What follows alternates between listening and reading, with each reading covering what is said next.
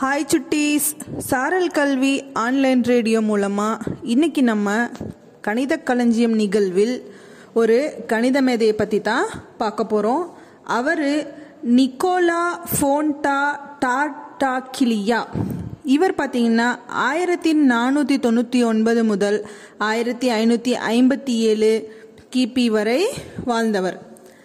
இவர் ஒரு மிகச்சிறந்த கணித மேதை. அன்றைய வெனிஸ் குடியரசைச் சேர்ந்த இந்த நிக்கோலா ஒரு இத்தாலிய கணித மேதை.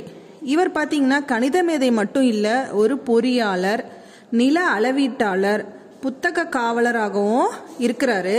இவர் ஆர்கிமிட்டிஸ் மற்றும் யூக்ளிட் இவங்களுடைய படைப்புகளை முதல் முதலாக இத்தாலிய மொழியில் மொழிபெயர்ப்பு செய்தவர் என்ற பெருமைக்கு உரியவர்.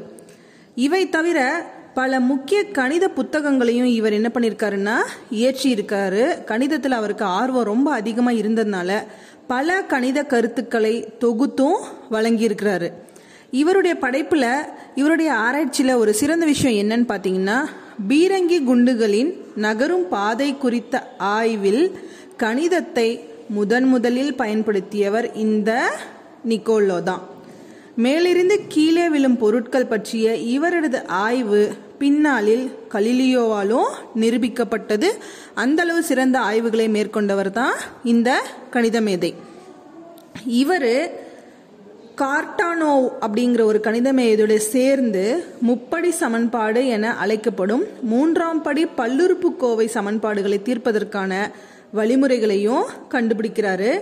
மேலும் இவர் ஒரு நான்முகியின் கன அளவை அதன் நான்கு உச்சிகளுக்கு இடையே உள்ள பொது தொலைவை பயன்படுத்தி கண்டுபிடிக்க முடியும் அப்படிங்கிற ஒரு சிறப்பான சூத்திரத்தையும் நமக்கு வழங்கியிருக்கிறாரு.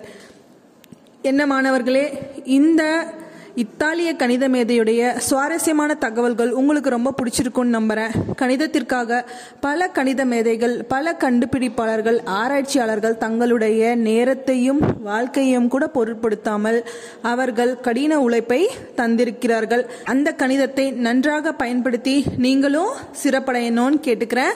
பாய் சுட்டீஸ். உங்களிடமிருந்து விடைபெறுவது பொம்மல்லி அரசு மேல்நிலைப்பள்ளி கணித ஆசிரியர் ஏ. ஷர்மிளா பேகம் தருமபுரி மாவட்டம்.